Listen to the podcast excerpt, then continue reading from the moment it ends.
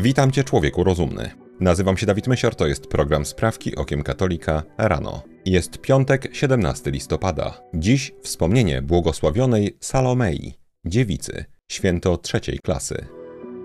Wszystkie sprawy nasze prosimy Cię, Panie, natchnieniem Twoim uprzedzaj, a pomocą wspieraj, aby wszelka modlitwa i praca nasza od Ciebie się poczynała i przez Ciebie się kończyła. Przez Chrystusa, Pana naszego. Amen. Wielka Brytania.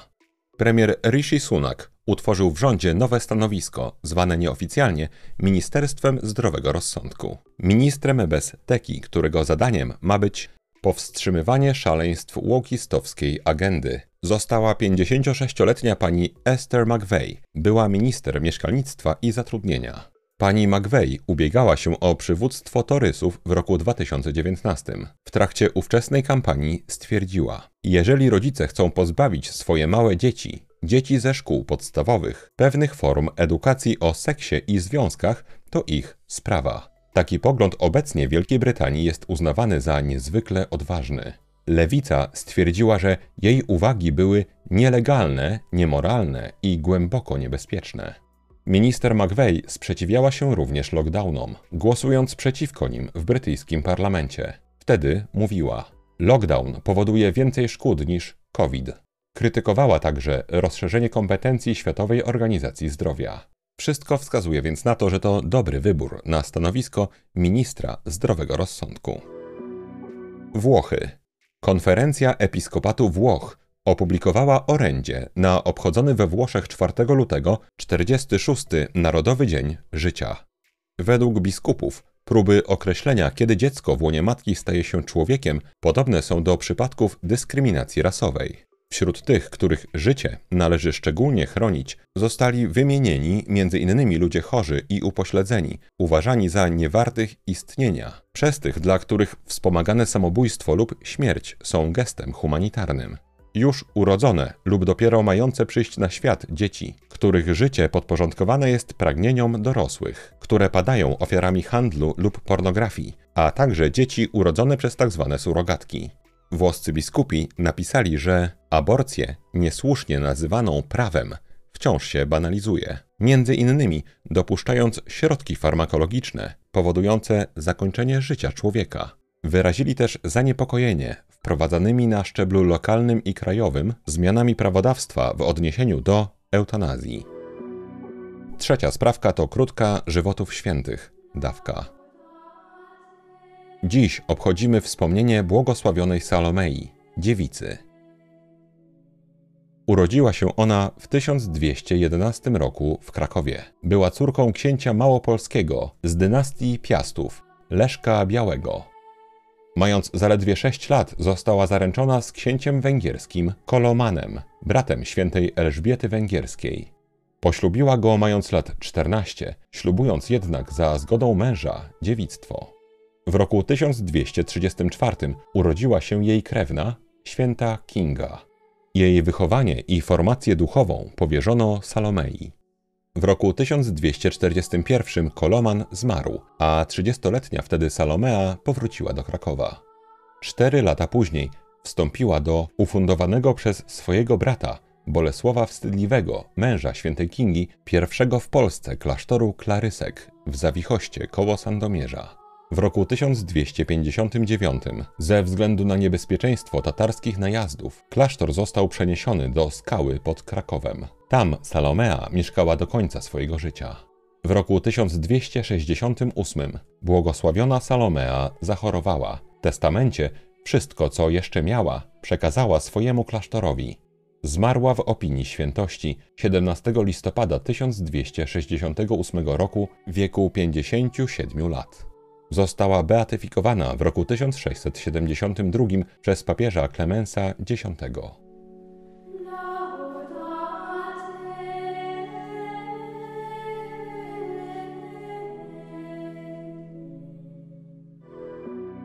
Stany Zjednoczone.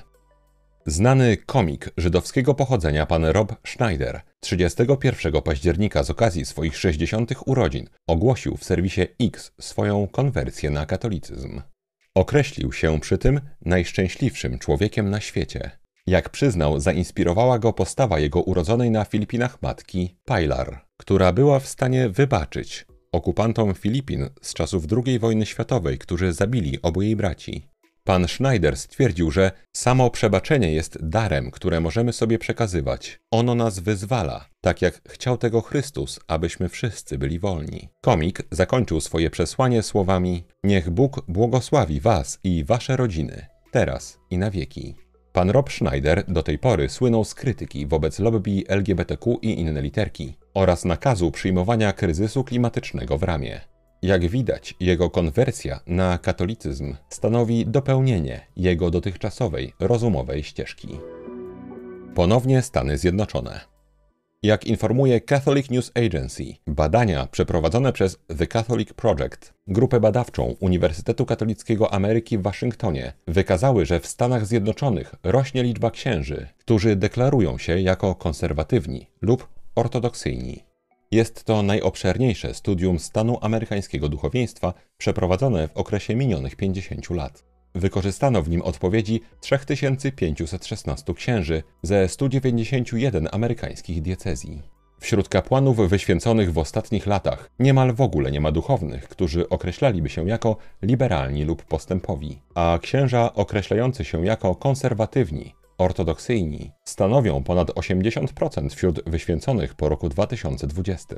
Natomiast prawie 70% księży wyświęconych w połowie lub pod koniec lat 60. XX wieku określa siebie jako w pewnym stopniu lub bardzo postępowych. Studium wskazuje, że odsetek księży, którzy określają siebie jako konserwatywni, zaczął rosnąć po roku 2002, kiedy na pełną skalę wybuchł skandal związany z wykorzystywaniem małoletnich.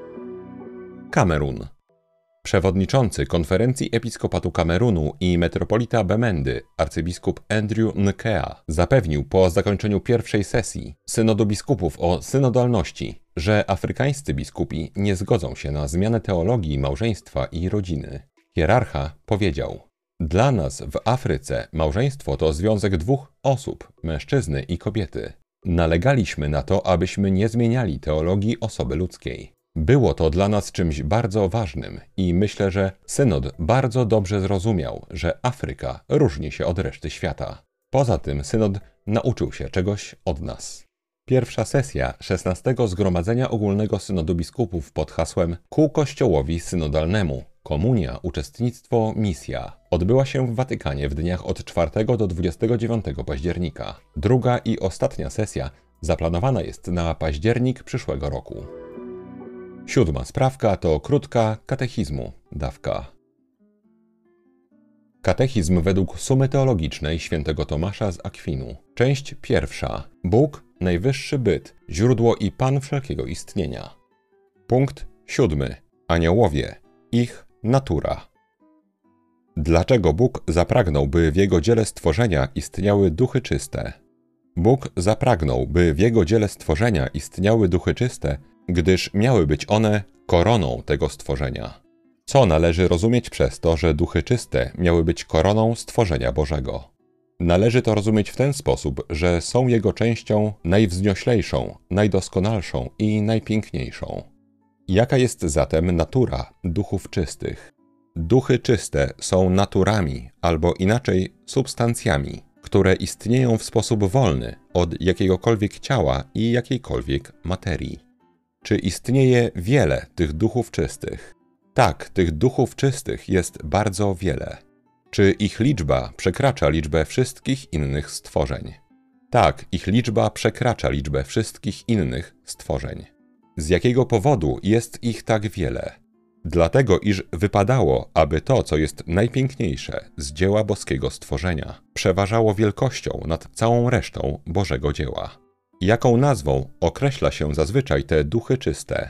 Nazywa się je aniołami. Dlaczego duchy czyste noszą nazwę aniołów? Dlatego, że są posłańcami, którymi Bóg posługuje się, aby rządzić resztą swojego stworzenia. Czy aniołowie mogą przybrać jakieś ciało, tak jak my?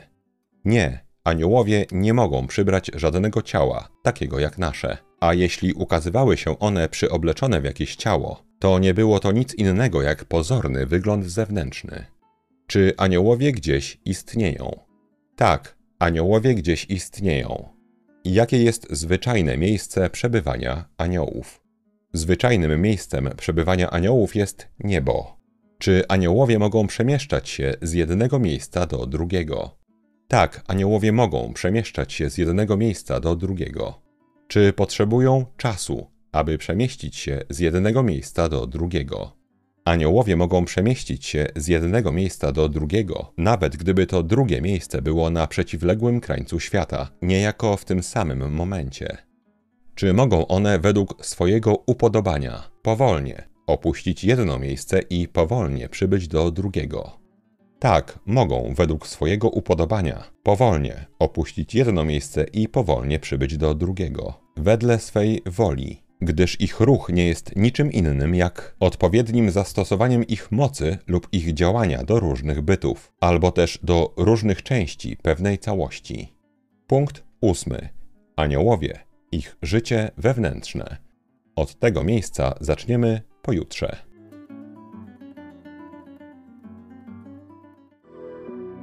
Polska.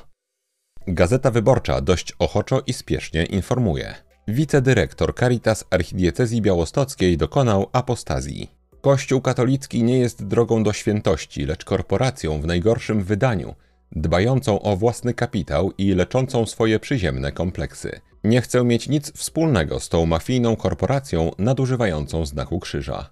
Pan Sebastian Wiśniewski to 49-letni teolog. Od roku 2019 wicedyrektor białostockiego Caritasu. W wywiadzie dla innego nieocenionego portalu, czyli Onetu, tłumaczy swoje motywacje w sposób następujący. W kościele baptystycznym jestem osobą wolną, a moralność, relacje, życie budowane jest na bazie Biblii. W kościele katolickim byłem ciągle poddawany bezosobowo ocenie. Ciężar przykazań, nakazów, zakazów. Masz tak i tak robić, a jeśli nie, to będziesz przeklęty, wyklęty, skończysz w piekle kiedy sami robią co chcą i jak chcą. To było dobre w średniowieczu, ale już minęło. Zespół Sprawek Okiem Katolika ośmiela się powiedzieć, że powyższa wypowiedź nie najlepiej świadczy o poziomie teologii, którą ukończył pan Sebastian. Ponownie Polska. Gdańsk kupił 18 niemieckich autobusów elektrycznych za łączną kwotę 62 milionów złotych. Jest jednak pewien problem. Autobusy miały jeździć od 300 do 400 km na jednym ładowaniu, a jeżdżą tylko 200 km. Na ten moment nadają się jedynie do uzupełniania ruchu w czasie korków i są nie do wykorzystania do celu regularnego obsługiwania linii. Problem z zasięgiem autobusów elektrycznych pojawił się już podczas testów. 400 km na jednym ładowaniu byłoby być może do osiągnięcia na płaskim terenie w warunkach laboratoryjnych, ale nie przy gdańskich morenowych wzgórzach. Kierowcy dla oszczędności baterii nie włączają ogrzewania, przez co pasażerowie marzną. Elektryki są też cięższe niż standardowe autobusy i bardziej ścierają jezdnie, przez co produkują więcej pyłów. A gdy taki elektryk zatrzymuje się na środku drogi, i tak zastępuje go dieslowy Solaris. Doskonale wydane 62 miliony złotych. Ostatnia sprawka to krótka rozprawka. Dziś o internecie. Zauważyłem, że nawet ludzie żyjący starannie i usiłujący wprowadzać w swoją codzienność katolicką harmonię, narażeni są na uzależnienie od nadmiernego wpływu informacji z internetu. Internet wydaje się czasem działać jak zwykła używka, czyli, uwaga, oferuje złudne rozwiązanie problemu, który sam stwarza. Palimy papierosa głównie dlatego, że spaliliśmy poprzedniego. Nadużywamy alkoholu głównie dlatego, że nadużywaliśmy alkoholu wcześniej. Z internetem jest podobnie. Używanie internetu w sposób nieuporządkowany ma co najmniej dwa skutki. Pierwszym jest omawiane już tutaj uzależnienie od strzałów dopaminowych, ale jest jeszcze jeden, na który dziś chciałbym zwrócić Twoją, mój drogi słuchaczu, uwagę. Nadmierne śledzenie informacji z internetu powoduje u nas poczucie nadmiernego zagmatwania sytuacji. To uczucie jest niemiłe i człowiek zwykle podświadomie dąży do rozjaśnienia sytuacji. I gdzie wtedy sięga? Często z powrotem do internetu, który kusi go złudzeniem możliwości rozjaśnienia sytuacji. Jeżeli człowiek nabierze się na to, zwykle będzie musiał okupić to ubytkiem czasu i dalszym uszczerbkiem wewnętrznego spokoju. Nieuważne uczestniczenie w internetowych dyskusjach powoduje po pierwsze przeniesienie ich atmosfery do serca, a po drugie ich logiki do rozumu. W logice internetu są pochopne oceny i szybkie osądy, a jego atmosfera może łatwo wprowadzać w nastawienie konfrontacyjne, gdzie wartością najwyższą, niemal świętym gralem, staje się nasza racja.